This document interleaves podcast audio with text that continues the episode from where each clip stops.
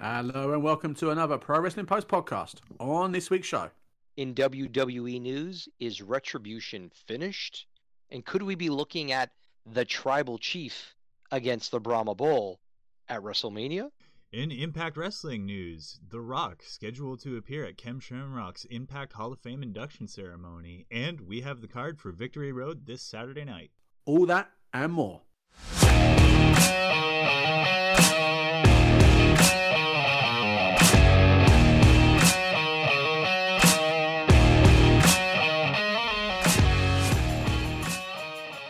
Hello and welcome to another Pro Wrestling Post podcast. How are we all at home? All good, I hope, in these strange and disconcerting times of this COVID era. As always, I am here with my wrestling buds from across the pond. I have my friend Pete and my friend Mark. How are we doing, Pete? Ah, we're doing pretty darn good. Excellent. And how are we doing over there, Mark? Cold and old. Cold and old, yes. Dear Feeling a listeners, dear listeners, uh, you may not know this, but as someone tried to stitch me up a couple of weeks ago when it was my birthday, Mark turned a, a very significant age um, uh, yesterday, actually, uh, time of recording, Wednesday. And Mark had a, a great birthday. He needed some, a, a great day after a very testing week. And all of us at the Pro Wrestling Post send you our love. You all good over there, mate? Yeah, good. I'm, I'm good. A little sore than I probably was maybe two days ago, but for some reason, they say age is just a number. Only when it gets higher and things start moving a lot slower than they did before. Yes. Oh, I'm Really with you high there, number. brother. I am so with you there. How are you though, Pete? You all good? You all nice and relaxed and chilled? Oh yeah, very things. Things are pretty good here. Cats have been quiet. Excellent. The the weather is has cleared up for the most part. So Yeah, cats have been cats have been fed and and you're ready to go. Exactly. Excellent. So on that note, shall we crack on? Yeah, let's do it. Let's do it. Right. So straight away into some WWE news. You may have seen on on Raw this week that there was no retribution. There was no Raw Underground. There really wasn't a lot going on. Mark has the details. So is it really true? Is retribution done? So, you know, we asked that question in our intro. We could go and jump and say yes, and reason we're we're taking that leap of faith in saying yes is because one of the members had tested positive. I'm not even quite sure specifically who, but one of our one of the members of Retribution tested positive for COVID, and you only work as well as all your parts put together. And so when one part is missing, it leaves things up in the air. It's unfortunate because it's a couple of weeks removed from them really trying to get behind the steam of it. And when we're in a society with everything having a really short attention span, if you don't have that momentum going, where's the excitement? Where's the interest? Where where do people care? And so therein lies the question with retribution. Is this it? It doesn't look good. I've got to admit. What about you, Pete? I mean, you as well as myself, we've been super hard on on retribution. We we really have. It it might just be that it's not the fact that the fans have turned on it. It might be that COVID has killed retribution. Yeah, really, it seems like that because because we heard about uh, the COVID reports from the Performance Center, which is where a lot of these guys in Retribution have been have been stationed while they're waiting for their moment in the Thunderdome.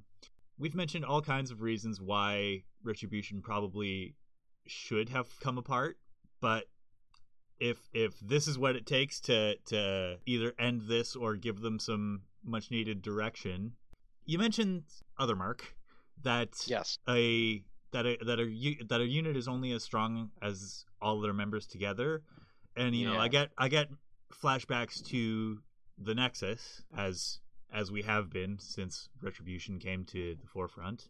Yeah, that, that's been the quickest mm. comparison, right? It has been the quickest comparison, and and again it continues to because I'm thinking about Daniel Bryan getting getting fired for strangling Justin Roberts. I'm thinking about Michael Tarver's injury that got him kicked out of the group, and so that kind of helped that storyline where it seemed like like that power was going to Wade Barrett's head and he was becoming kind of a kind of a petty tyrant. But this Mhm. time around, like I guess I guess the sort of that storyline wouldn't play out. we're seeing, and but we're seeing, we're also seeing a, a lot of other stuff get scrapped or at least postponed due to COVID because there also wasn't a Raw Underground this week. and probably for No. the same reason.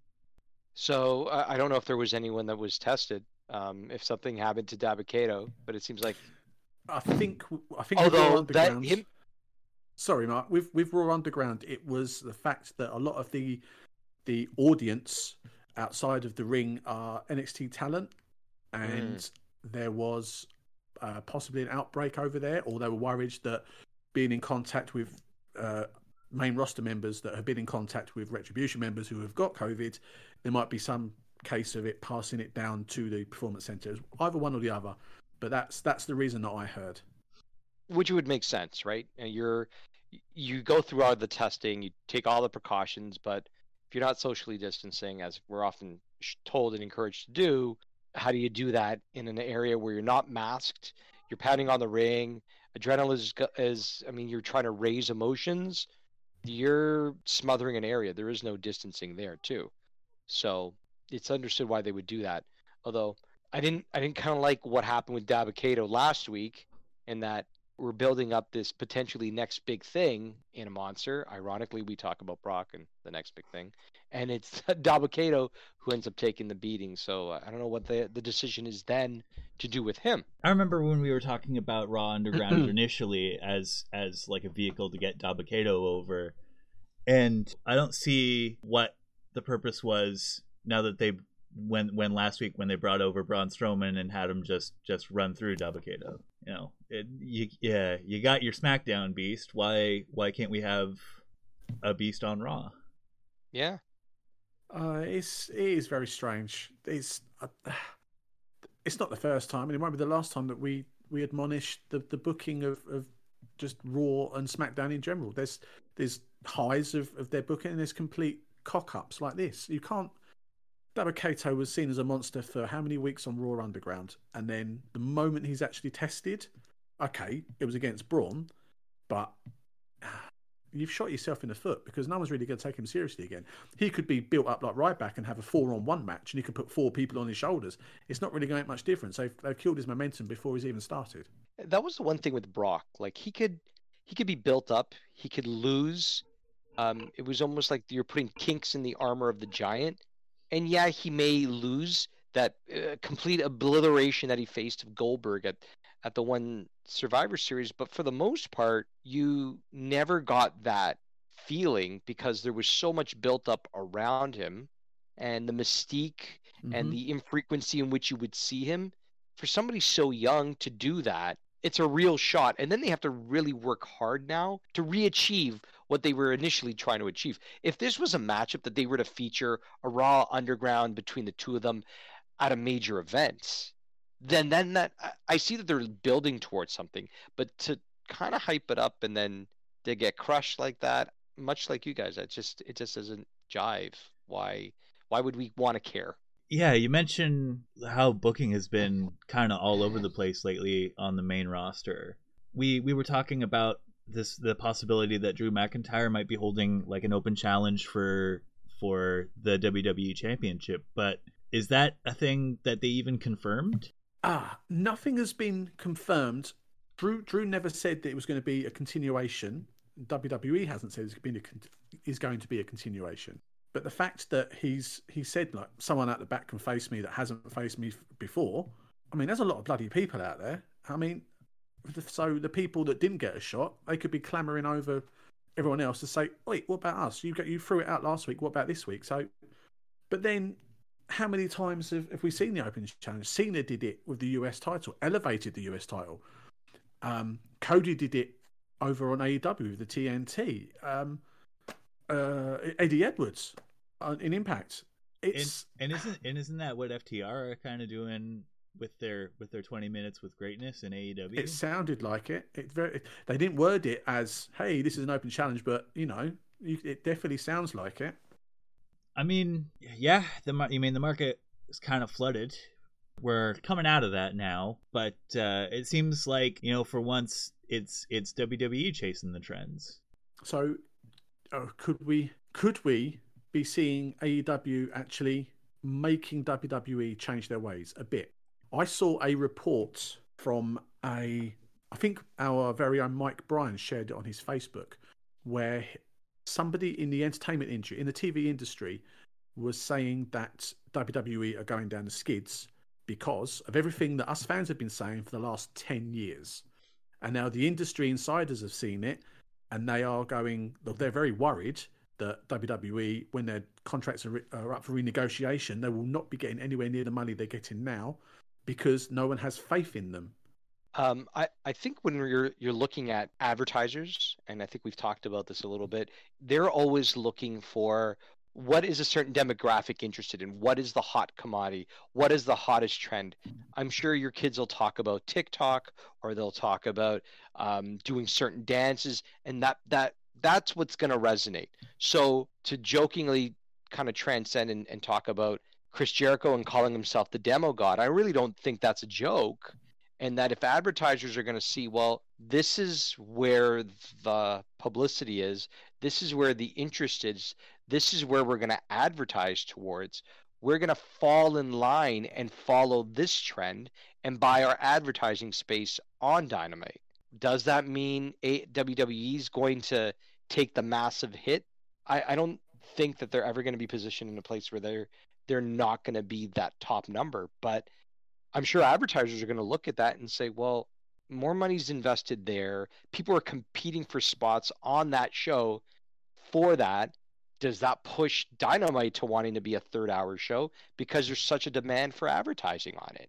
Oh And God, I people hope are- not. Ugh, yeah. But right, right, but they're looking at it from a marketing standpoint. I want to get my. Uh, I, I know that I'm I'm going to have an older crowd watching after nine o'clock or after ten o'clock. Maybe the content's a little more risque. And that's what I'm gearing it towards. But I've got all these people fighting for advertising spots from a business standpoint. You you're trying to make as much money as you can. Oh, for sure. Unfortunately, the product in WWE, we get the crap end of something when we're watching. I, I'm not sure if there's a, a, a section where it's the most interesting. If we go back to the WCW wars with WWE, we had certain hours allocated to certain groups, whatever it was, right? If the cruisers were on for the first hour and then you had your big guys on that last hour, you could push with content that's pushing the envelope a little bit, a little bit more over the edge. But then you might get beer drinking advertisements pushed in that direction because people are up that point. So that's kind of where I'm going, where I'm kind of in a roundabout way getting to when it comes to interest and where the interests lie and where they're paying attention to it. that's that's a really good point, and I think Thanks. that speaks to yeah. Uh, and I think if you want to look at the numbers as a whole, like four years ago, WWE would have been like they they were pulling in like four million viewers for Raw Mhm. weekly, and you look at Mhm. it now, and and they're like scraping by with just over a 1000000 Mhm. And we remember that that uh, a couple weeks ago when uh, AEW Dynamite was was uh, unopposed, and they managed to draw a million views for the first Yeah. time. And Yeah. so you know you have you have on one side WWE's numbers that are that are you know dropping steadily, and on the AEW side, you're seeing that when they're not opposed, when and and when that's probably going to become get better as the NBA and NHL playoffs come to a close. How much? How many more viewers are they going to get from that? And I think that's don't really going to be true. True. Because look at the NFL. The NFL season has started. Mhm. They're a major, a- and are the Khans going to redirect towards the Jaguars because then that becomes the focal point on Monday, and they their team is playing on Mondays. They win the demographic. If that's the case, that's kind of funny. In in an indirect way, the Khans win. They win on Mhm. Monday. They win on Wednesday. Yeah, yeah. But also, like, like follow up question is: Are there NFL games on Wednesdays? No. I'm f- yeah, because I'm But familiar. there are on Thursday. yeah, Yeah, They're Thursdays on- are right. Yeah. But uh, when what happen? What happens when opposition from AEW comes down to only NXT? It- we're probably going to see a lot more shifts in how things happen or how things are going when those numbers be- become clearer. So we've, as you so expertly put, with AEW scoring their highest audience for quite some time of over a million um, against an unopposed NXT. We have last night's NXT, as we're recording on a Thursday here, folks. that has put on their go home show, go home show for this Sunday's takeover. Did any of us watch it? Do we know anything about it? And who, for the life of me, who is that mystery person coming back on Sunday? So I caught uh, some of the highlights. I saw the uh, uh, Johnny Gargano and Candice LeRae versus Io Shirai and Damian Priest, with Gargano and, and Candice getting their their victory, and they had their moment where they posed uh, with the North American and NXT Women's Championships uh, together. That seems to be more like just an image for the go home. Yeah, that did that. That did remind me of like proper Attitude Era Raw, where right before a major pay per view, you'd end up with the the good, great image of someone standing tall with the belt as as just as the credits come up and it fades to black. That's exactly what that reminded me of. Yeah, and you know that's that functions as its own uh, cool little thing there. Uh, however, I think of the more the more interesting things would be, like you said, the this was this this mystery interloper. I'm still believing that it's going to be Bo Dallas, or at the very least, someone else who had been who has been a champion within NXT. I'm also interested in the developments with Kyle O'Reilly and Finn Balor because they did this video package for Kyle O'Reilly talking about his career and how much he wanted to face Finn Balor, eh, but you know wherever he got to where Finn was at, it was just as Finn was was making his exit. So he talked about like wanting to come to New Japan to to face off with with Prince Devitt, but he was you know signing his NXT contract. So Kyle O'Reilly goes to NXT and he gets to NXT and Balor's uh, heading to the main roster, and so you get these guys or you get this this sense of Kyle O'Reilly in more of a babyface light than than he's been in with in his time with the Undisputed Era, and that's uh, that's certainly a development, especially because there's been lots of talk over the years of plans to split up the Undisputed Era. Personally, I'd rather they not because I like there being this this squad of of cool bad guys wand- wandering around. But yeah, that's definitely a way to deal with the fact that Kyle O'Reilly is kind of the untested the untested factor here.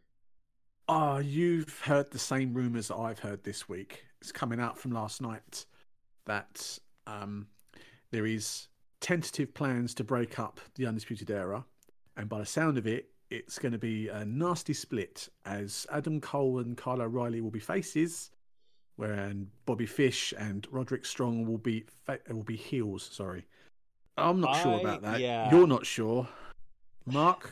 Are you sure? What What do you think? Uh, I, I will tell you, um, Kyle O'Reilly and Adam Cole have history together. Anybody that had followed them before this, I'm know that where they've been uh, alongside each other, and even if they've been on the other end of each other and fighting, it's been uh, pretty brutal. So if it is gonna happen, it's a disappointment. I think just like Pete said, it, these guys have it all together. It's the one faction that seems to, regardless, they, they weather the tide. Everybody knows where their role is. Yes, they make it clear that Adam is the leader, but at the same time, they're still there to support each other. They're still there to back each other up.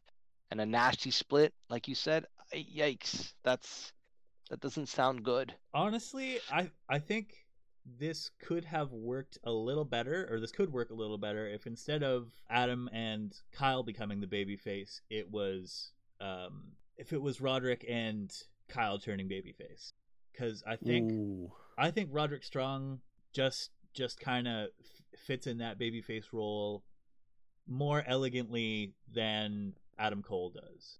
Yeah, I, I agree. I've I've never rated Roderick as, as a face. Never rated him. He's just too bland. I've seen more character in him being a heel in the last two years of, of Undisputed Era than I have in eight years of seeing him on the Indies as a face. it's No, I- oh, it's more like who are you more convinced? Are you convinced when you would? I, I see where kind of Pete is going. Like, are you Mhm. convinced when you look at Roderick and you say this guy's a heel, or does it look forced? Like with Adam Cole, it's he's just he's a natural. he- I don't know. Maybe my impression. He no, seems you're like right. he's a natural heel. It Mhm, just comes yeah. off smooth as silk, right? Um, and, and maybe because he's so bland, as you've said, I adore. I'm I'm a huge Roderick Strong fan, so uh, I'm not going to look at uh, at the persona per se, but I, I look at him and I'm like, you know, wrestling Mr. ROH wrestling skill aside, he's he's got the face because it's so natural. But when you look at him, do you you don't find that it's forced? You find that it's a natural heel He's quality he's. I've seen him in PWG. I've seen him over here on the Indies in the UK. I've seen him in NXT before he joins UE. And him as a face, even with those, do you know those promos he did with his wife and his background growing up and Yeah, Mhm. the sad childhood that he had? yeah, yeah. I was starting to think, oh wow, you know, like the sympathetic babyface kind of thing, um, which is obviously the reason why they did them.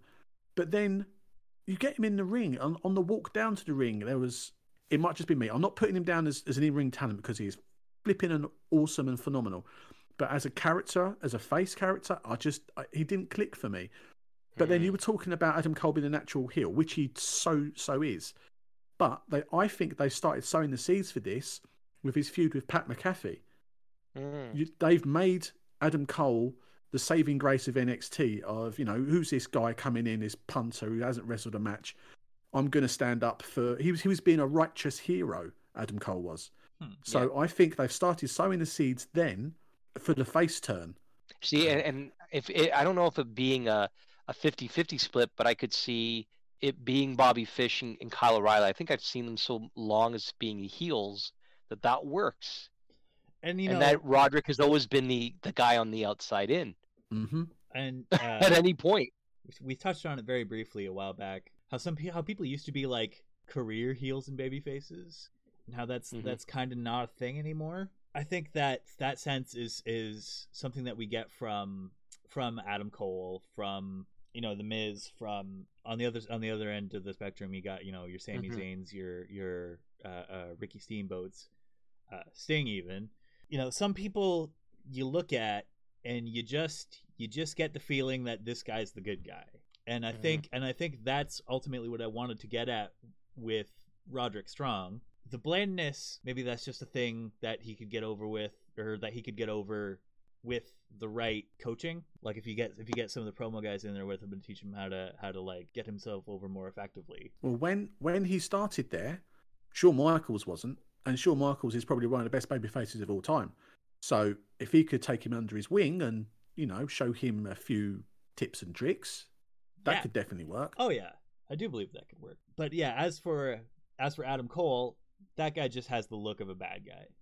Like I look at that guy, I think, I think I get uh, uh, images like Diesel. I get images like uh, who else? Career bad guy. Mr. Perfect? I don't know. Yeah, Mr. Perfect, Scott Hall, Little. Yeah. Those are guys who who you know have the the like the cool swagger. He's the cool bad guy. That's the Mhm. Yeah. thing is that there's difference between just a regular old heel and the heel who's cool. Didn't didn't um Eric Bischoff and who else? I think someone, maybe even Paul Heyman himself, said that there's no such thing as like a, as a proper bad guy anymore because all the bad guys want to be cool because they get merch sales. Yeah, Yeah. yeah. NWO really uh, uh, messed that up for a lot of people. oh, so we're leaving WWE and NXT, and good luck to them with their takeover this Sunday. Uh, we're going to pop over to Impact, who had a, a, a jam-packed show on Tuesday, and our resident expert Pete. Um, I'm sure he's going to start this with a plug. But what what happened on Impact this week? Read my feature, Brace for Impact, every Monday on the Pro Wrestling Post website. So we've had some news in the build for Victory Road, uh, which is kind of coming as uh, a as the build for Bound for Glory, kind of solidifying the landscape as we as we come to the big pay per view. I remember a long time ago, people told me that Bound for Glory was like Impact's WrestleMania. I never got that feeling because Slammiversary is the pay per view they bothered to number. That's right. I don't get it, but we'll leave it as is.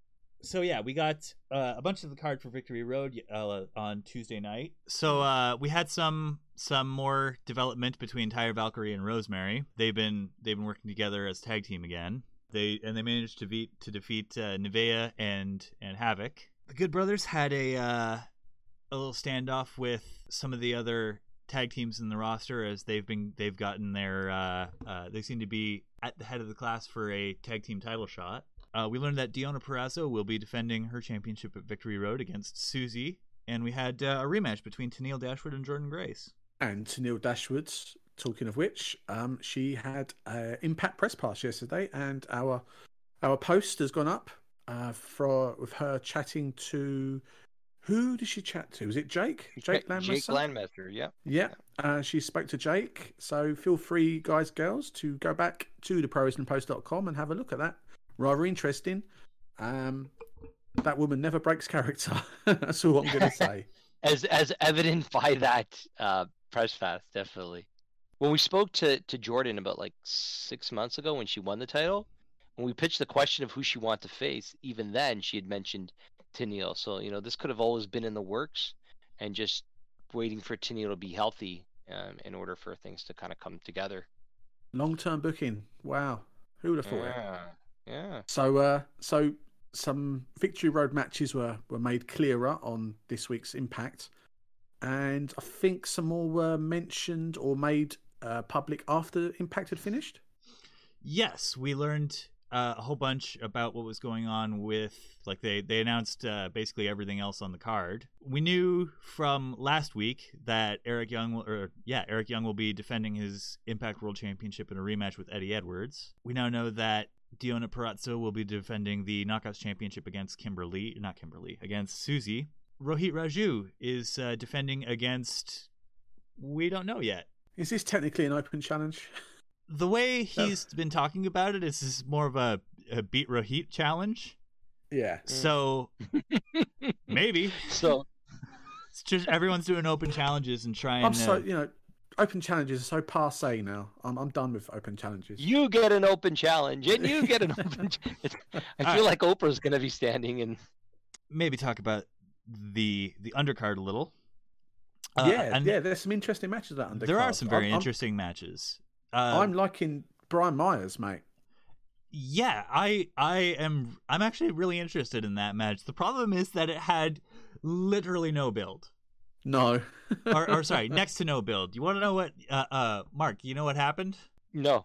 Brian Myers and Tommy Dreamer had a standoff in a hallway. And that's why That's they're having it? it. That's it. That's all it was. I can't believe we've just we've just praised them for long term booking, and then And the then- booking yeah. for this match is this. I don't know. You know, it, it's like two two steps away from being. He beat me in a game of rock paper scissors. I'm looking for retribution. what? But, but yeah, like the a But yeah, confrontation. you the you confrontation. Yeah. you really expected more from the first time that the the most professional wrestler and the innovator of violence meet one on one. You'd, you'd hope Yeah. that, and obviously we were all hoping, and all we got was a was a, a rather tense confrontation in a hallway. But you know, let's hope that they can kickstart the show. I would imagine they'll open the show. So just uh, uh, have a great. I mean, Tommy's kind of not the guy he used to be, and as I cover ECW, I'm seeing him in his prime, but seeing him now, he's he's still good to go. You know, RVD can go, so can he. We'll talk about RVD in a bit, but Mhm. yeah, it's it's it's a good it's a good match. Anything else on that undercard that takes your fancy? Uh, so there's the the rubber match: Jordynne Grace versus Tennille Dashwood three. Yep. Uh, this will go a long way to establish the the pecking order in the knockouts division. Any thoughts? I would be surprised. Well, so right now this is the rubber match. Mm-hmm. I- I'd be disappointed if if Jordynne loses it. It, it almost felt like she was kind of put in her place by Deonna Purrazzo, and then Tennille comes back, and then she loses again. And so I don't know. I, I almost feel like there's not going to be any certainty with this one. Mm-hmm. And I, I almost I almost feel like there won't be a decision, and that this gets carried out to something else, as though this isn't the be all and end all. Like they're gonna walk out with more questions than they will answers. Yeah, I see. I see. Especially because uh, uh, the way I've heard Jordynne Grace talk about this feud as as one that she's been wanting to have for so very long, just to have two TV matches and and a, a, a match on a special event seems, you know, kind of underwhelming for something that that both competitors seem as very seem so excited about. Yeah, I'm going to answer this with two syllables. Kaleb. He's going to get involved. He's Mhm. going to get the win, and Jordynne's going to be playing catch up and just being a, a nasty, vicious, you know, this side of her that we haven't seen for quite a while. She's got the hump with with Kaleb. She's got the hump with Tennille. I reckon. I reckon Tennille's going to win due to shenanigans from Kaleb, the the fantastic photographer, who, by the way, I still haven't seen a single piece of his work online. and uh, there was a late one, a late match that was announced. It was uh, a four way, Yes. a rather strange match. It's a four way, but with a difference. Yes, they're featuring uh, one member of each of the four teams who are uh, in contendership for World Tag Team Championship number one contendership. Oh, sorry, three of them and one representative of the champions. Uh, we have Alex Shelley from Impact World Tag Team Champions, the Motor City Machine Guns, versus Josh Alexander, half the North, versus Karl Anderson, half the Good Brothers, versus Ace Austin, who has been having a pretty good run with uh, his new partner, Madman Fulton. They've been looking good. They've they've surprised me. The chemistry yeah, they've, they've got. I Yeah. know- Oh, uh, uh, like I mentioned when when uh, they they came together, that they've got a very a very uh, uh, Shawn Michaels and Diesel thing going on, Yeah. and that Yeah. and that I think is really starting to work to their to their advantage. So that's Uh, that's did- going to be oh, that's going to be a strange old match, isn't it? I mean, that's not going to be a simple. Not that four ways are simple. This is not going to be a formulaic four way. This is technically it's going to be four in the ring and four out the ring. So there's not going to be Mhm. much in the way of fair play in this match. I think. which you know is the kind of is the kind of chaos that sometimes is is uh, that sometimes gives you the big blow away high spots of a show. Yeah, yeah. So what what's How- their motivation in in the match itself? Is it just winner take all? Is it a, just a I think it's bragging right? Is Yeah, it- I think it's just a bragging rights kind of thing right now, just because so many of these teams or, or these guys have been in, in contendership for the World Tag Team Championship. Like, I'm surprised that there's not a representative from from the Rascals. Yeah, Mind they've you- been on a tear as well, and it's it's a shame that the Rascals aren't involved. It's probably because they've kind of like had their two shots. Mm. And they're kind of Oh, making fall room for the bottom others. of the pecking order. Well, they're not exactly at the bottom of the pecking order because there's you know Team XXXL and and Reno Scum who you know where have they been lately? I can uh, follow up with some something about Reno Scum because uh, this is also worth noting. Adam Thornstowe and Rush- Ru- Luster the Legend are going to take on Heath and Rhino in an unsanctioned match. Yes, come on, Heath, come on. Come on! Yeah, I told uh, you guys. I told you guys last week he didn't. He didn't do Eddie. I told you all. He's he's he's not a heel at heart. He's a. He's, he's got kids to feed. He needs that contract. Yeah, we, Sorry, uh, I had to say that. not gonna let that happen. So, yeah, yeah, I I was wrong. He's gonna get that contract the fair and square, hopefully, when uh, he and Rhino run through Reno Scum, who are apparently Hernandez's henchmen now, since uh, Ace Austin is hooked up with Madman Fulton. yeah, he. Um, I think Hernandez put uh, an ad out on Craigslist, and they answered. So there you go. That's that's not bad for them. Um, uh, you mentioned, kind- however, sorry. as we're uh, you mentioned uh, the attack on Eddie Edwards yesterday, or not yesterday, last week. I forgot to mention that we have an answer as to who uh, launched the attack. The mystery attacker was, in fact, Ken Shamrock. Oh my words. wow. Oh. So Was was do you reckon the, they turned the lights off because it took Ken so long to get to where he was supposed to be to do the attack? yes, yes, Yeah. but yeah, Ken against um, Eddie. That's uh, treading over old waters again. That's not. It's not necessarily a bad thing. I mean, they've had to deal with with uh, uh, absences due to COVID, so it makes sense that they might want to pick up where there might be some unfinished business from before. But uh, this is interesting, given uh, what's going on with Ken Shamrock in the near future, as he's going into the Impact Hall of Fame. He certainly is. There's. I'm going to congratulate you on yet another great segue there, dude. That that news broke. Oh, was that about six weeks ago? But there was uh, another piece of news that breaks or broke along with it. Something to do with a certain friend of his from his time in? WWE. Yes. So uh, it was last week. Ken Shamrock went on Twitter to uh, ask a favor from The Rock, since those two had a very had had some some excellent matches in the late 90s, kind of defining Ken Shamrock's career in the limelight. It's interesting that that he would reach out to someone as as mega famous and so intimately connected with the WWE to to speak at his Hall of Fame ceremony. It's it's very strange, but as we've we found out through the the Kurt Kurt Angle, it's not the first time that they've done business together, as in WWE. But I don't think Rock is even under contract with WWE. No, so- I don't think he's under contract anymore. He's just kind of Vince just kind of has an open door policy with the Rock. Yeah. So unless he, he gave Uncle Vince a, a, a courteous phone call and said, "Look, I'm doing this," tough because to be fair, Dwayne holds all the cards at the moment. Um, yeah, it's it's rather strange. He's not there in person. Is is he doing a, a video message? I read? Yeah, I think he uh, he recorded a video message that he that will play at the Impact Hall of Fame ceremony. But uh, still, that's going to be that's going to that's to be a significant draw for for Impact. Or at the very least, that's going to have Impact Wrestling on people's minds, and that's that's probably that's that's better advertisement than than any commercial. Indeed, that's that's column inches right there. You know the the the most is the most well paid actor in the world right now, or uh, he's a he's been in the new, in the news a bit with presidential candidacy and all this kind of stuff. Mark, what do you what do you think to this? It's strange. Is it is it a, a possible a future thing between different wrestlers working with different companies? And what do you think? Uh, I I can't see why it wouldn't be, especially if they've got the freedom to do so.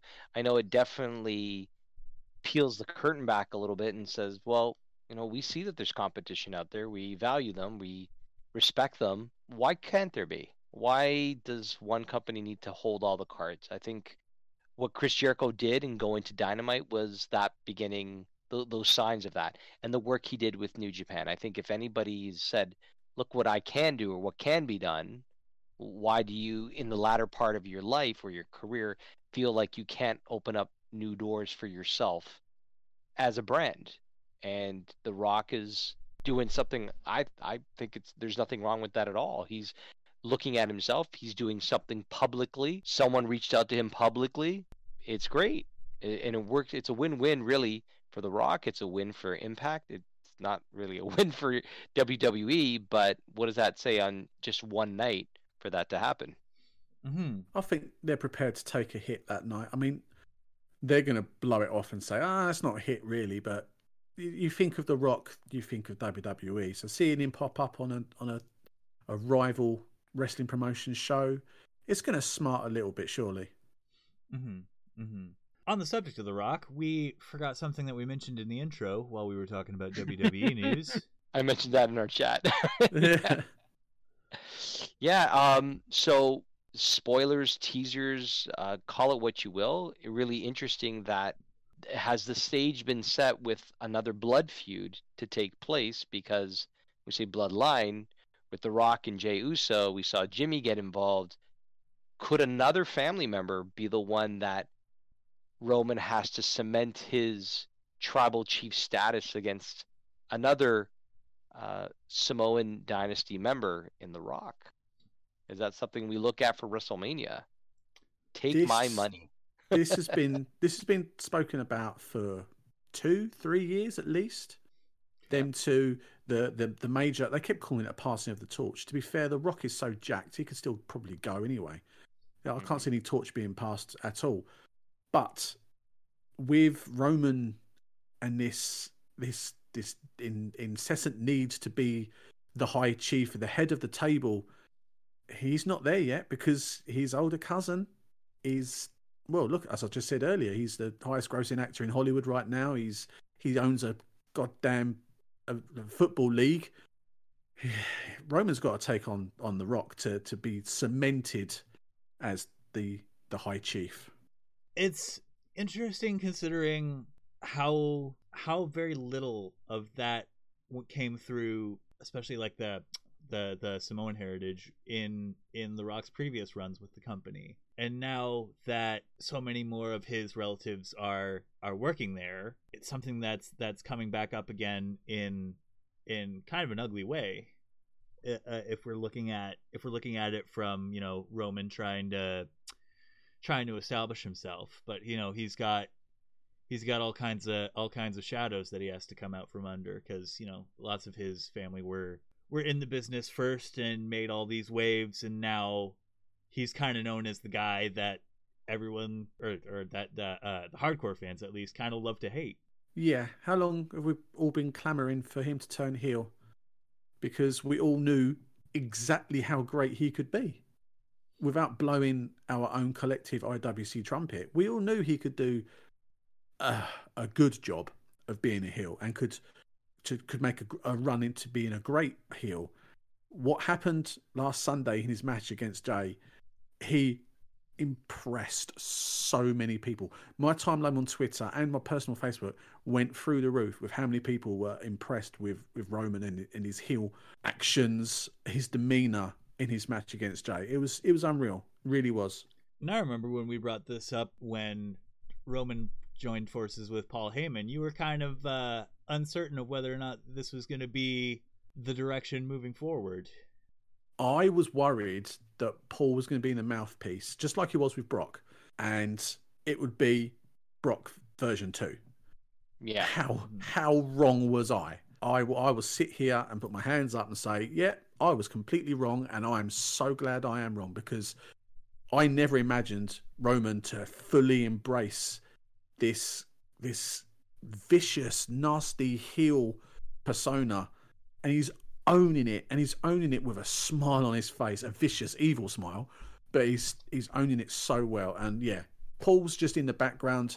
to be fair, he didn't even get a look in on Sunday. Paul Heyman, he he was a peripheral figure as Roman just demolished Jey, and yeah, I'm I'm I could not be happier to be bloody wrong. I tell you. But even in in being wrong, like it, it's so understood why you would have thought that. Like, why would we have thought of Heyman having any other role but but for the role that he's had? You know, when he was that, he even spoke to some extent. It felt more cohesive, where him and and CM Punk when they were together, where he would speak as would Punk, but it was more mutual.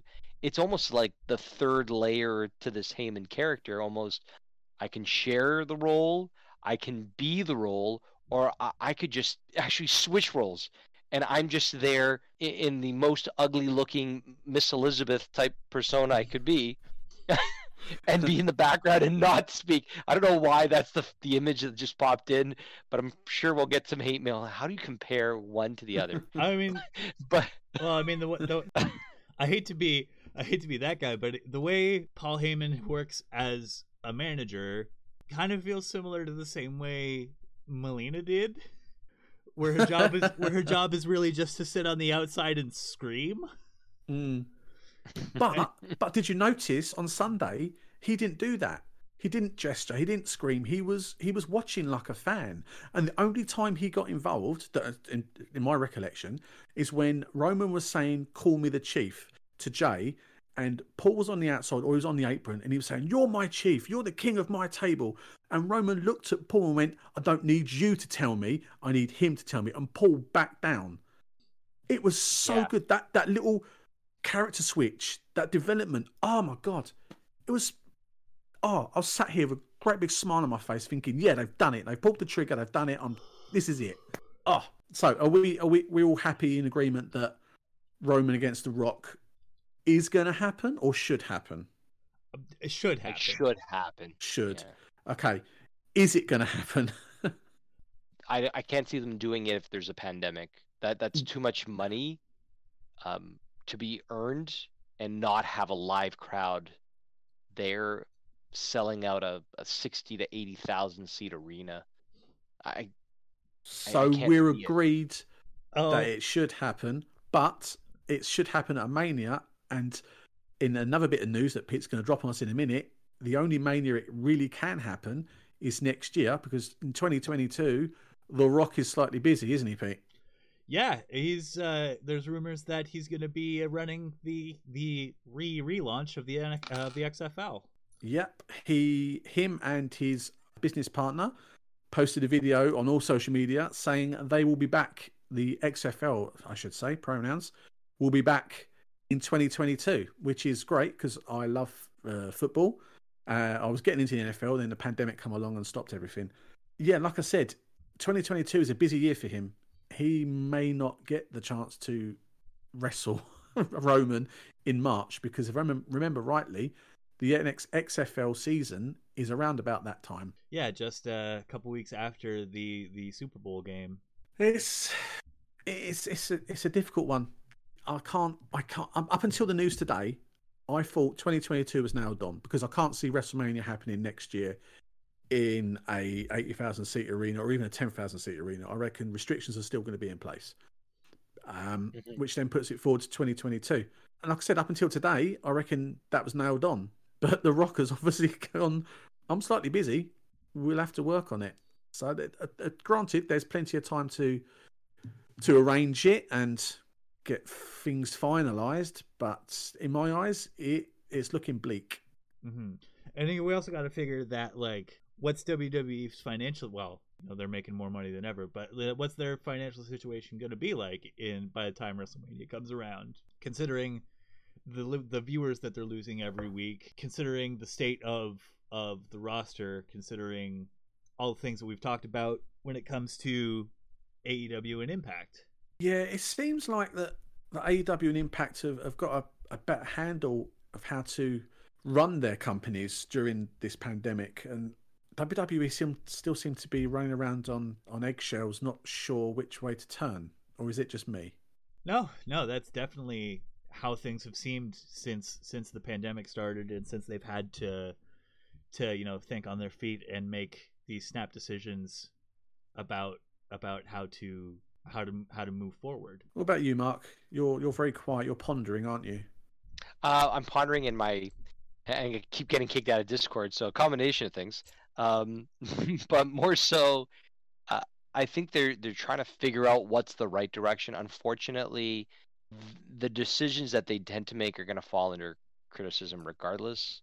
This match either happens and should happen or doesn't, and then then it, it sits to the side. But I think it really cements Roman. If we're if we're still on the topic of you know decision making and what they're going to do as a response.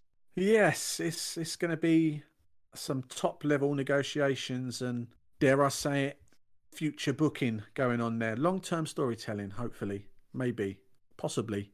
There's been some roster departures from the uh, the Impact roster, uh, Pete. Is yes. it RVD? RVD and his and his Mrs. Katie have, have left the yep. building. Rob Van Dam and Katie Forbes are no longer involved with Impact Wrestling. Uh, apparently, they hadn't been under contract for quite some time, and they'd been just kind of working, uh, um, like finishing up their program with Sami Callihan, which came to an end in, in, in, rather depressing fa- uh, fashion last week. Yeah, now, now they're finished. And RVD did an interview with a new site I'm not so very familiar with called Pro Wrestling Junkies, where he mentioned that he was working with WWE on a few projects. Yeah, yeah, you you spoke about that earlier, so I did a bit of digging and and found the interview, and he he didn't go into much detail about these projects, which is very vague, mm-hmm. but it's it's leading or, or misleading to think that he could be coming back to the roster. I mean, if Jeff Hardy's there and his mate Tommy Dreamer's getting a, a, a pay per view slot, surely he can still go. Maybe in WWE. Potentially. I mean, the last time we saw him in WWE was in 2014. Yeah. Uh, yeah, that's right. From some of the context clues I've gotten, it seems to be like more of a more of a home media thing than a than a like re- in ring return. So you know right. maybe they're maybe they're gonna do some some ECW retrospective or or like a retrospective on someone's career, and he's there for for like interviews. Maybe mm-hmm. he's gonna do maybe he'll do a table for three. And I've also heard some some speculation that maybe he's doing something relating to to the video games, mm. which considering the state of of WWE gaming maybe not. But uh, oh. yeah, that's that's the the info that we have available to us. So, Mark, quick question for you: Do you know much about Katie Forbes? Um, a little bit, and, from what I've I've seen, she is she a little more. I'm going to say a risque version of Session Moth, but is she more? is she Is she more on the sexualized version of the sex? you- the, If you could cross Mart- Session Moth Martina, Melina, and Scarlett Bordeaux, I think that would work. If RVD came back to WWE in a, as, as a roster member capacity, do you do you envisage Katie joining him on the roster, even as a valet? no, Ugh, not not that mm, not not that character. Yeah, not not in that, not in that, guys. Yeah. Uh, I've just thrown it out there because you know so many people are going to be asking and, and thinking in their basements, thinking, "Oh yeah, great, We get Oh. to see that. yeah, on prime time TV, fantastic." I'm sure Yeah. Vince would be up for it, mind, but Yeah, we all know what he's like. In the run up to Bound for Glory, Impact have struck a deal with uh, AXS, the TV station that carries Impact. Have, have you guys seen what's happening? It's, they've called it an Impact Week. Yes. Uh, reminds me of a thing they did in 2015. Uh, they, I mean WWE. In 2015, they had this uh, like a week where where all of their stuff was on USA Network. Mm-hmm. Like they did, they had. I think that was the first time NXT was over on USA Network. That's right. Yeah. Uh, but yeah, they had it was it was um they had Raw, they had SmackDown, they had Tribute to the Troops, they had NXT and uh something else, Ma- main event maybe. But yeah, it was just it was just a, a week where where a whole bunch of primetime went to went to WWE, and now we're about to see the same thing only on uh, on AXS with Impact. Yeah, they've they've struck a really good deal here. They've um on Tuesday, October the twentieth, so four days before the pay per view, they obviously have their their Go Home Impact show. Straight after that, you will get the Talking Shop Boys, well minus Romero because I don't think he'll be allowed. Um, but you've got Karl Anderson and Doc Gallows doing a Talking Shop full keg, which I'm not sure what that's going to be like. Is it going to be like a, an a visual version of their podcast? Um, if it is, that's got to be must see because their podcasts are just crazy. Then on the uh, Thursday 22nd, you have a documentary called This Is Bound for Glory, where they go, a documentary crew, has gone behind the scenes with the challengers and the champions for the card of for Bound for Glory. And then, taking a leaf out of NXT and uh, WWE, you've got a live countdown to glory, which is a panel show before Bound for Glory starts. They are pretty much ripping off WWE, and I mean that with all sincerity, because Impact could possibly do an even better job than WWE with some of the stuff they've got here. Uh, sorry, just filling filling in on the uh, you mentioned Talking Shop Full Keg. Uh, yeah, that's going to be a live broadcast of their of their podcast from uh, a drinking establishment somewhere in Tennessee, probably. Oh my god, that that could go horribly wrong. Uh, do you two listen to their podcast at all? I've listened to some of Talking Shop. Oh my god, it's um risque is is putting it nicely. It is sometimes downright nasty and dirty and lewd and crude and seeing it as a as a visual version wow that that could be, that could be really bad slash great viewing Well, I guess it depends on on who's there to to rein them in. have you heard them too that's not going to happen. Rocky Yeah. Romero tries to tries to rein him in. We'll talk about him in a bit as well, but my that's that's not going to happen. But yeah, is there anything there, Mark, that, that takes your fancy? I, I have a sneaking suspicion that documentary you're going to like. Um, would you like to touch base on that a little bit? So the documentary uh, is on the twenty second, on Thursday the twenty second, two days before uh, Bound for Glory, and it is as they put a go behind the scenes with Impact's champions and challengers, including Eric Young, Rich Swann, Deonna Purrazzo, and Kylie Rae. That is basically all they've put. So it's going to be uh, a behind the scenes look. It might be a talking head style promo documentary to hype the hype the pay per view. It could be something along on along those lines. It just sounds to me something that you would enjoy. I think. Yeah, I, I, I do like my documentaries, but and I think there's always the production that goes into it. Mhm. I, I always wonder though I- these it's not so much shoot interviews, but even if they're being candid or off the cuff or something where you get a real sense of trials and or tribulations like documentaries are skewed in a, in the direction that they want the viewer to, to watch and but i'm always compelled by what kind of story they want to try to tell for each one um, and if all if it's if it is like a talking heads one uh, i wonder what that's going to be like um, are, are they going to be able to talk about where they were where they are and where they want to be do they go there and say that they were in another promotion further north or do they play that card Are they not you know, in, a, in an Eric Young. Um, such a talented wrestler. So uh, Eric Young, and and to know where he was and how he can see things, and has been very open, saying I can't do a lot of things well, but I can wrestle, and I know wrestling. If there's anything in life, I can wrestle. And just like we had, um, we were able to take part in the interview last week with Eric Young. I wonder what that would be part of in this type of documentary, or is it a? He can be pretty um, succinct with what he wants to say, so it'd be interesting. As you said, he's he's not been backwards and coming forwards since he's left WWE. He's gone on record plenty of times and, and flat out accused Vince of ruining wrestling. So if he carries that that form over into the documentary, it could be proper must watch viewing. Yeah. So that's uh, Impact done. Oh no, no, it's not. It's not done. You know what? Nah, it's done. No, it's done. I just I just wanted to bring up the time they tried to do Bound for Glory, kind of like the G one, when like everyone was scoring was points. Oh my god, that was that was the Bischoff Hogan reign, wasn't it? Yes, it was. Yeah, I remember all that. It's all point system and yeah, and that and, that one time oh. when I had more points in the tournament than Samoa Joe did.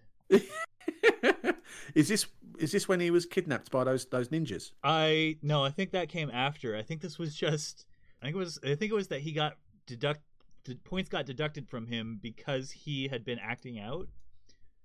And so or like he'd been he'd been oh, it's been so long and and I've been trying to forget, but I, I cannot forget that storyline because that storyline has never been resolved. He was kidnapped by ninjas. He came back with all that famous pay, and then all of a sudden, it was forgotten.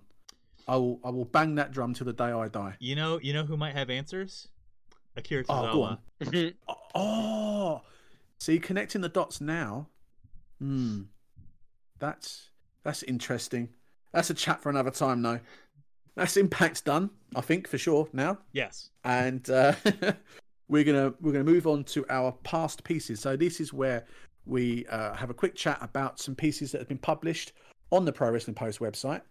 And to sound a bit youthful, we have had some bangers this week, Mark. Is that what the kids say? Oh, okay. Over here in the UK, it's a banger. If it's really, really good, yeah, yeah, it's a banger. Yeah, well, oh, okay. you know, here sometimes, sometimes my friends will tell, like, I'll show my friends a song and they'll be like, "Oh yeah, this slaps." Oh, slaps a good one. I'll start using that around. Oh, actually, I won't. I might. Kids might get scared around me. Um, so the the past pieces we've we've had one that came out today on of recording, um, which is if if you guys and girls haven't seen it, you've got to go out your way. Uh, Joe versus Kobashi in Ring of Honor happened 15 years ago today. Mm-hmm. Um, I want to pull up the piece and read a quote from it because I was.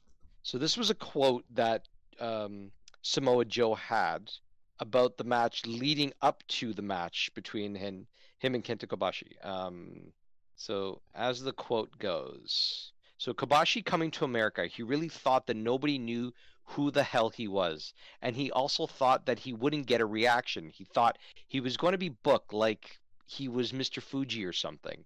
That was really his perception of what would happen in America.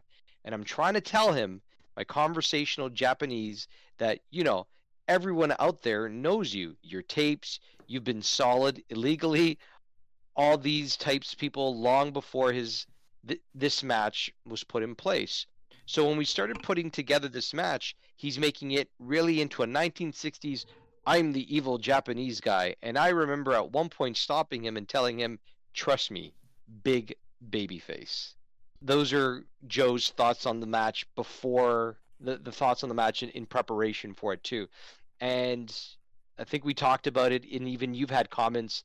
A little piece of Joe died that night, probably because a little piece of him was literally left in the ring from a Kobashi chop. So, yeah, seek it out, Ring of Honor fans. Uh, you probably know it well, but it's uh, if you haven't seen it, please do.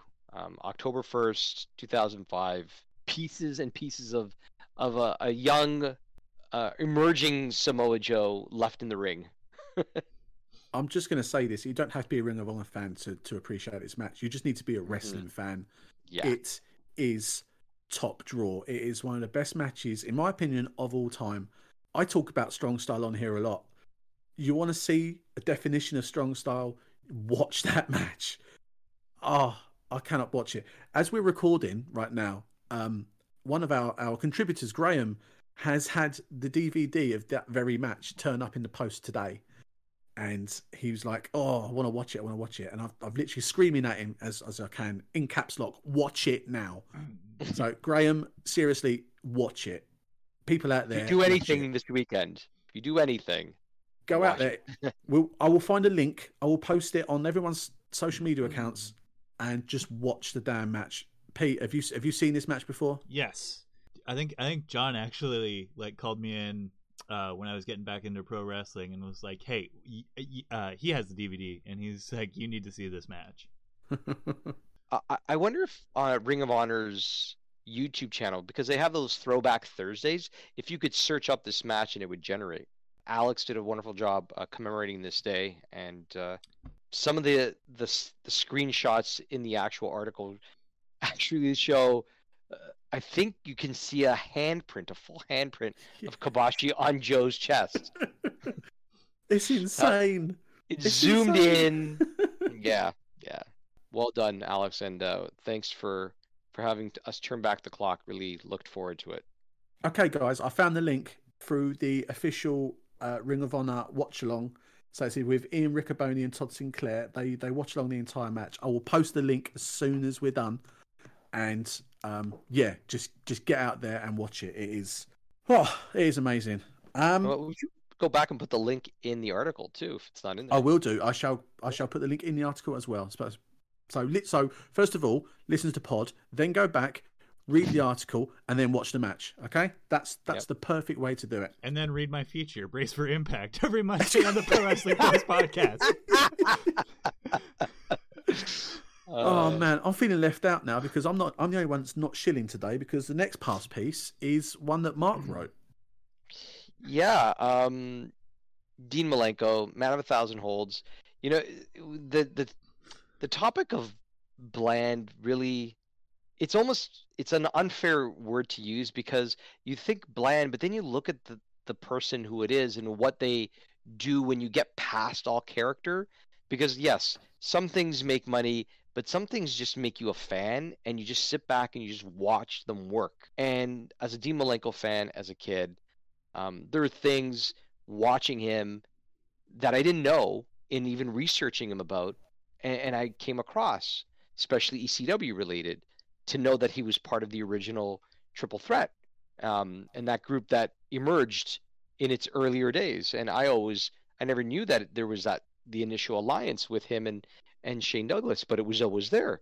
So then when they had a chance to bring it all full circle in WCW, it was interesting to see that but I don't think I ever saw a bad Dean Malenko match, and I'm grateful for that because you have a memory of what somebody can give in the ring, and now with his role with AEW, what he can do outside of it, um, it was a lot of fun to write, to think back, to smile, and to know that as far as good as he is in the ring, I also think that he doesn't get as much credit credit as he does, which is part of our unsung heroes pieces. So definitely, um, thank you, Dean. I feel bad because I didn't appreciate Dean Malenko until I really understood wrestling. So on the rare occasions where I could watch WCW over here um, during the nineties, late nineties, when he was on there, his matches would come on, and I'd I'd go to the bathroom, I'd go to the kitchen, I just wouldn't pay much attention. And it wasn't until oh my word, I don't even know when it was like the mid two thousands where I started taking a better interest in wrestling and looking at different styles. And Dean Malenko blew me away. So actually saying that, I'm going to plug my own stuff here because he's he's on my ECW. So I've been covering There. ECW. I've been covering ECW quite a bit, and he will he faces Eddie Guerrero a fair amount during the year that I'm covering at the moment, and watching these matches that he them two have, you can see even back in '95 just how damn good Dean Malenko was. Technically sound, absolutely perfect. Like I said, I feel bad that it took so long for me to realize how great it was, but now I'm I'm kind of devouring as much Dean Malenko as I possibly can. Totally underrated, definitely an unsung hero. So i- interesting. So that was back in '95, right? So you're watching him as you do your ECW Sunday Night Retro views, right? hmm Yeah. So back in '95, he retired in 2001. That's like a handful of years later that he was no longer an active competitor.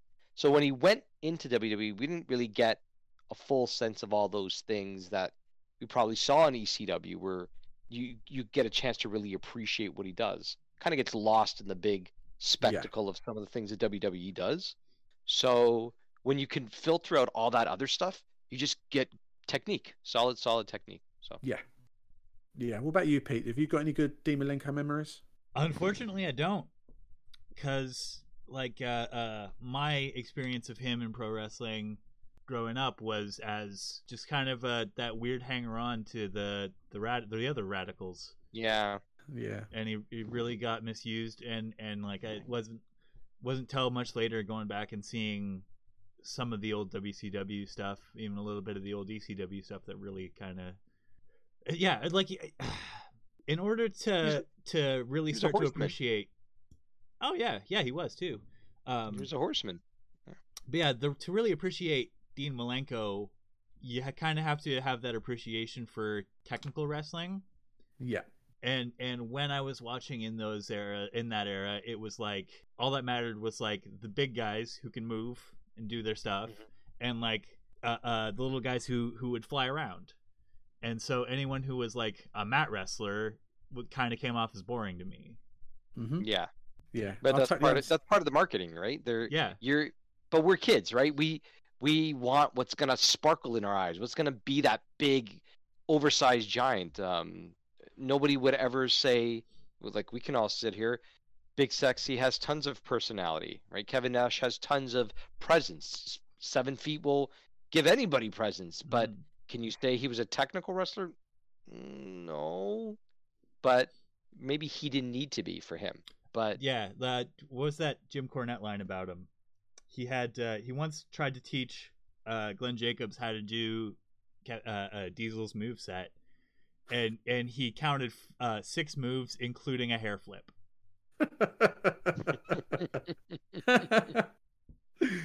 oh man, but yeah, I, I I totally totally get that. He, like I said, as as Pete said as well, during the late nineties, early noughties, I felt like I I had dumbed down as a wrestling fan. I was exactly the same. Anything technical, anything mat based, yawn, turn t- channel over, go to toilet, whatever. So yeah, going back and just seeing how great he was, and oh, just so good, so good. People go out there, read this piece, read Mark's piece, read Alex's piece, read all our pieces, especially read Pete's pieces, because otherwise he's going to keep screaming down the mic catcher. Read my feature.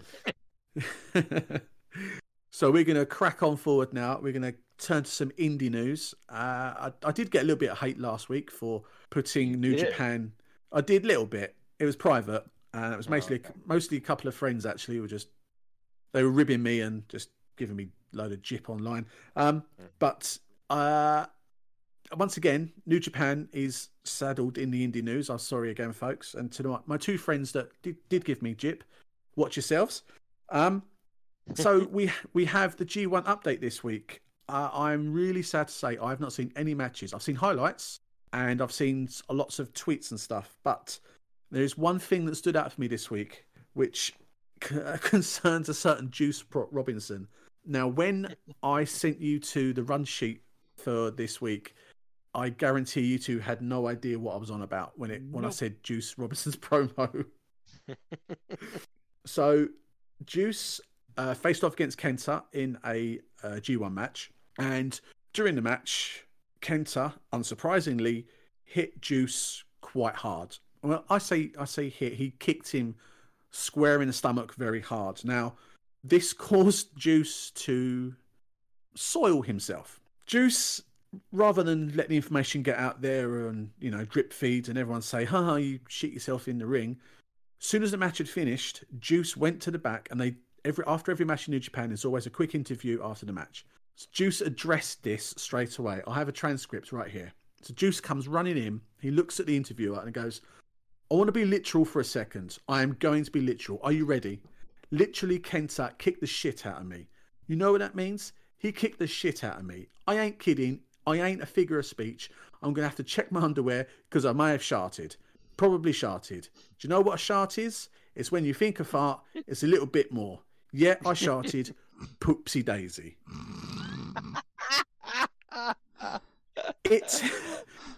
I, I, I don't do that promo justice.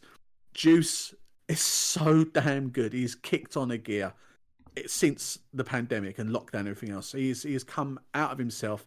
That promo, the way he delivered it, his cadence was spot on. Um, it was a tough match. He got kicked in the gut. He sharted and he walked away with the win. He he beat Kenta, and he is uh where is he? He is leading joint leading B block with Tetsuya Naito and Toru Yano with six points. We said this last week that you know we'll see how things when the when the lay of the land comes around. It's coming around, and there's so many surprises in in both blocks. Uh, have you two seen the standings by any chance? Toru Yano beat Evil. Sorry, I tried. I tried to hold it in. No, What let is it out. Let it happening? out. What is happening, man? Evil, what? Three months ago was a double champion. Yeah, and now, and now Toru Yano beats him, and he's in Toru first. He's Yano. tied for first place in B block. Oh, It's it's a strange one. It really is. I, I'm not sure if we're being trolled. I'm not sure if it is a changing of the guard and they're just trying to keep everyone on their toes. But yeah, it is a very strange G1 this year, and I cannot pick a winner from either block. Of Mark, have you seen much G1 action this week? Uh, I haven't seen much G1 action, and I was looking at just some of the results. Um, unfortunately, like Wi-Fi is just being. I but the standings, Pete's like bursting with uh like shock. I think that was the nobody could have like predicted that. I don't think. no, But then um, never. yeah, G, like not i- if if I had one guess out of a million, that would never have even cro- been that one that he would have been at three and zero. Is it Jay White that's also doing better? Jay White is Still on three and oh? zero.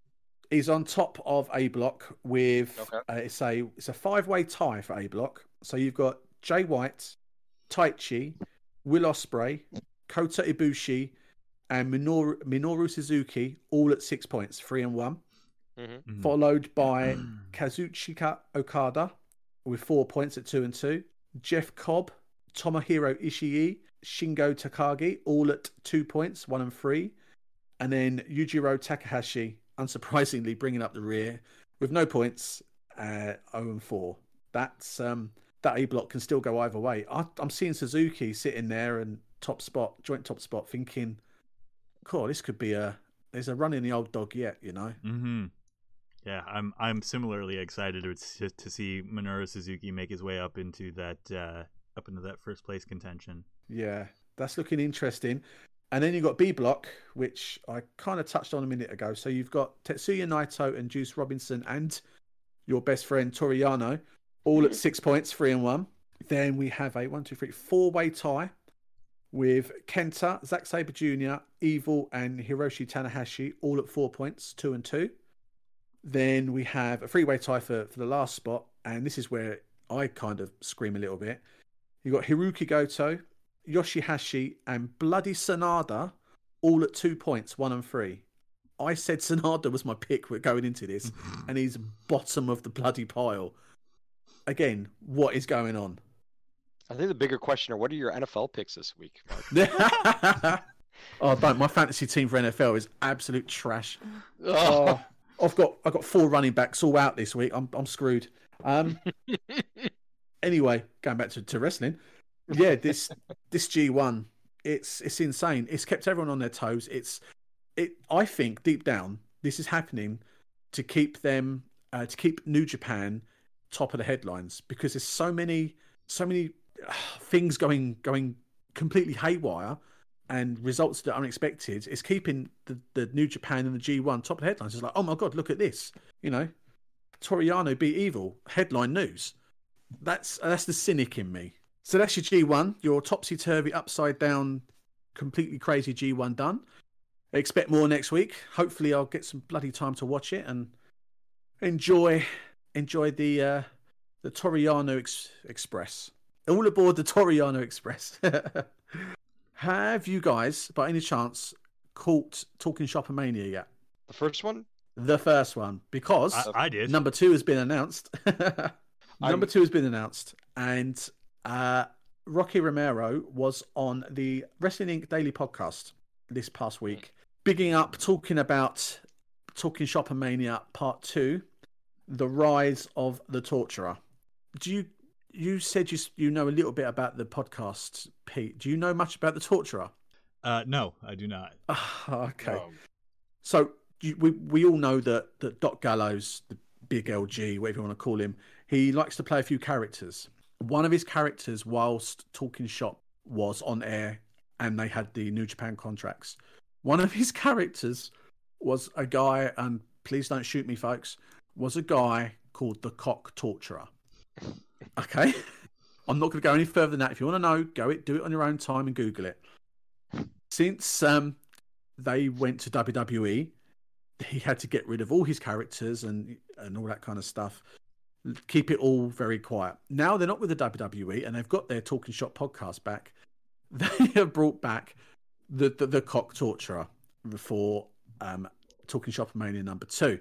The main event for the first Talking Shop Mania was a boneyard match, and again, I'm not going to go into details. You can quite easily Google it to find out all about it. The it was obviously a, a rib and a, a, if you want to be English about it, a piss take of the boneyard match from this year's WrestleMania. Mm. The main event of the Talking Shop Mania 2 is a ball for a ball match. I'll just let that hang there a little bit more. Ball for a ball match. Sorry, you're, you're letting the balls hang? Someone got it. Um, so obviously, this is a rib on a certain eye for an eye match that took place this year, and it contests Sex Ferguson against Chad Too Bad uh, in a ball for a ball match. I'm not going to go any further than that, but um, Rocky Romero was on this this podcast with Wrestling Inc. and he he basically just says how surprised him and the the Talking Shop boys were with the success of the first one, and talks about number two, and he says obviously it's going to be headlined with a ball for a ball match, and he there also will be Chico El Luchador versus Chavo Guerrero in a lucha libre death match.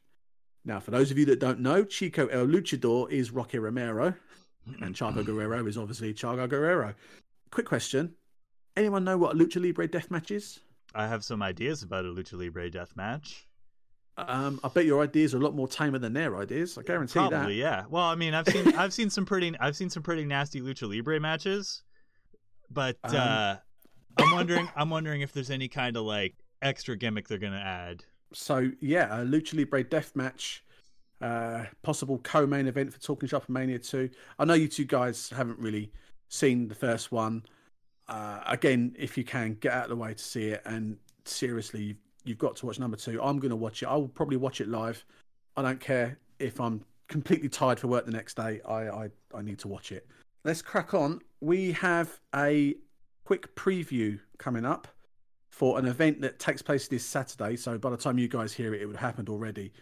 Uh, but it'll be on IWTV, so you can probably go back and watch it. Mark, it's Black Label Pro. Yeah, their uh, Turbo Graps 16 tournament is happening. It's not the first year that they've had this. No, I want to say it's the second year. It may be the third. Um, reason I'm saying that is uh, a certain uh, internet wrestling television champion gained notoriety at this tournament when his character was born um, in Warhorse. So that tournament is taking place this coming Saturday. It's a two-show event on the same night or the same day. Uh, what I am wondering is, I'm hoping that Alex Shelley has a really good pair of shoes because he's on this show at noon, and then he's part of Victory Road later on in that night. So um, he's gonna have to really, really motor. So if that's the case, uh, Yeah. when, it, when it comes to Who's me. who's who's he facing that that day? He's facing Miss uh, another Impact Wrestling um, talent as smiling Kylie Rae. So the Yes. two will will square off with one another. Looking forward to that. Uh, and if you've seen either one, you know what you're going to get. And two pros going at it. So uh, the Turbo Graps 16 tournament, it's 16 wrestlers over the two shows. Uh, what happened in the past? We saw the birth of Warhorse and how he all came about was actually at this tournament. Uh, he came out and blitzed up and then emerged, and here we are. He, so he'll be defending his title that night. But there are some real standout matches that I look forward to. Um, ACH versus Christian Casanova. Mm-hmm. Excited about what those two can do. Um, and then Blake Christian and Chris Bey. Um, those that are that know Chris Bey from Impact, like our good friend Pete, who covers them every week on his feature, Brace for Impact. Um, Every Monday. every Monday. See, why can't we do that too? I think there's nothing wrong with shilling your work. We're, Um, we're, we're slacking with shilling. You push me Um, to do it more, I'm doing it more. What do you want? we're just we're just talking other mediums, not just just just the podcast. Um, and he faces Blake Christian, who's just out of this world, extraterrestrial type, space type, high flyer. Man, he's all over the place. So uh, those are come a couple of the key matches, and I think the one, and we mentioned this before, um, um, a, a match that's really developed some some steam under it is the Ethan Page Dan the Wrestler, who was Dan the Dad, and how the character was in the possession of Ethan Page. Well, now that's all going to come to pass, and the two are going to square off against each other, and it's going to happen again for Black Label Pro this coming Saturday. So two shows, one at 12 and then one at 4. So I'm guessing um, those that advance from the 12 o'clock show are going to compete against those that are competing in the 4 o'clock show. So it's, it's going to be a busy day. A lot Busy, of double day. duty going on there, I think. Yeah, definitely. Oh man, is there uh, anything in those matches stand out to you, Pete? I'm surely the the Ethan Page one. yeah, 'cause- there, there we go. there we I've go. seen- yeah, like I've seen, I've seen them. Uh, well, yeah, like I'm, a, I'm a huge fan of Alpha One. Dan the Dad, or I guess Dan the Wrestler now, showed up there a bunch. He's still, I think he's the reigning zero gravity champion. Mhm. Maybe I'm wrong, but yeah, that's you know, it's the one where uh, uh, I know the people involved. Oh, and if there's one other match, I guess the BLT, the BLT, Bacon Loves Tomato, BLP Championship match between Jake Something and Calvin Tankman, and Tankman, whose moment of bliss turned into utter, utter disappointment, where something capitalized on. He won a. It kind of works along the ways of like a Money in the Bank. You can cash in at any time. I guess much like Rohit Raju did, which you would be able to hear in Pete's feature, Brace for Impact. Every Monday, Um, you would every Monday you'd be able to hear it in there too. So then in see, yeah, six degrees of separation. It always comes back to Impact. So uh, again, they would it, these two facing each other. Look out for these two big hosses um, to beat each other senseless. Look forward to it. Uh, and that's uh, this Saturday. It takes place. So obviously, by the time you hear this on a Sunday, it's uh, it's already passed. But like I said, get yourself onto IWTV even, and search for it on there. It's uh, BLP Black Label Pro. Uh, I've just been uh, a great a great promotion. We've followed them for quite a few years now. Here we've got a good relationship with them, and uh, in these struggling times, we'll do anything to anything we can to help out as many people as we can. And we're going to finish up today with a future piece, which is where we give you a quick teaser of one one or two of our posts coming up on the Pro Wrestling Post website. And then today it's the one post, and it's it's a very important post. It's a, a Trailblazer post about Hayabusa. Mark, Yes. Uh, if you think of one promotion being synonymous with Hayabusa, the late Hayabusa, it would be FMW. And he is synonymous with the company. Uh, in reading Alex's piece, Alex, who's been our roving um, pro expert and really uh, helped to build the foundation of the Trailblazers pieces, he talks about Hayabusa, but in doing so, where the name actually translates to as being Falcon. And yes, the piece is titled Hayabusa FMW FMW's Lone Falcon. That comes out this coming Monday. Talks about his career, his legacy, how he is and was an innovator um, to his tragic career-ending injury. Uh, for those that might have seen it, where he to even relive it is is sad. Um, uh, a moonsault a moonsault gone wrong ended his career, but at the same time, what he did in the ring, what he meant to a triumphant attempt to walk again. And when that did happen, the tears that were in the eyes of those that watched it. Uh, sadly, he did pass away. Um, but fans will often remember his matches and what he's contributed to this sport. So thank you, Alex, and rest in peace, Mr. Hayabusa. Indeed, my my only my only match that I've ever seen Hayabusa in was for was in ECW, which is mentioned in Alex's mm-hmm. piece. It's the uh, where he he teamed with uh, Shinzaki uh, against RVD and Sabu for the ECW Tag Team Championships. He totally blew me away, Hayabusa. I mean, if if the internet existed when I first watched this match, which was oh, early 2000s, well, it did exist, but not to the extent it is now, I would be gorging myself on Hayabusa again, it was uh, innovative and quite rightly deserves the title of Trailblazer. And there we go, folks. That draws to a close another Pro Wrestling Post podcast. It has been another mammoth episode. We need to start watching this time, I think. Uh, but you, you, you're sat with three passionate wrestling fans who sometimes get carried away and don't give a damn about the clock, much like how Uncle Vince doesn't give a damn about long term booking. Um, before we go, let's uh, let's push our socials as normal. Pete, have we got any secret coded messages or jokes this week? No, no, unfortunately. this week you can find me. Uh, where, what's where's my where's my feature again? What's it called again? Oh, um, read oh, it. Done it. Uh, read, yeah. yeah. Brace Get yourself on Pro Wrestling every, Post every Monday on the Pro Wrestling Post. Uh, you can find me on Twitter uh, at Pete Probably, and you can find me in the 2014 surrealist short film Pretzel Glass. There we go, folks. If you're not wow. searching for that next week, shame on you. Where can we find you, Mark? Uh, you can find me uh, personally.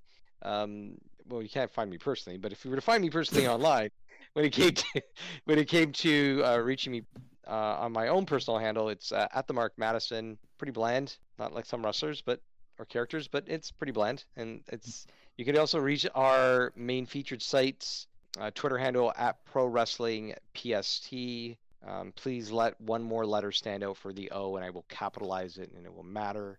But unfortunately, it's at Pro Wrestling PST. And then you can reach us on Instagram at Pro Wrestling Post, or you can reach come to our Facebook page. Please, you know, do what your parents did. Go to Facebook, go to our page, see how we blend in the yin, the yang that it has to do with it, and uh, search us up. We recently celebrated 3,000 likes. Yeah, and if MySpace was still around, I'm pretty sure we'll be on there too. uh, uh, you can find me on Twitter at Mark Blake PWP. I'm always there for a chat and a and a giggle. And don't forget the Pro Wrestling Post podcast at PWP underscore pod. As always, we will be back the same again this time next week. So until then, bye bye. Auf Wiedersehen. Read my feature.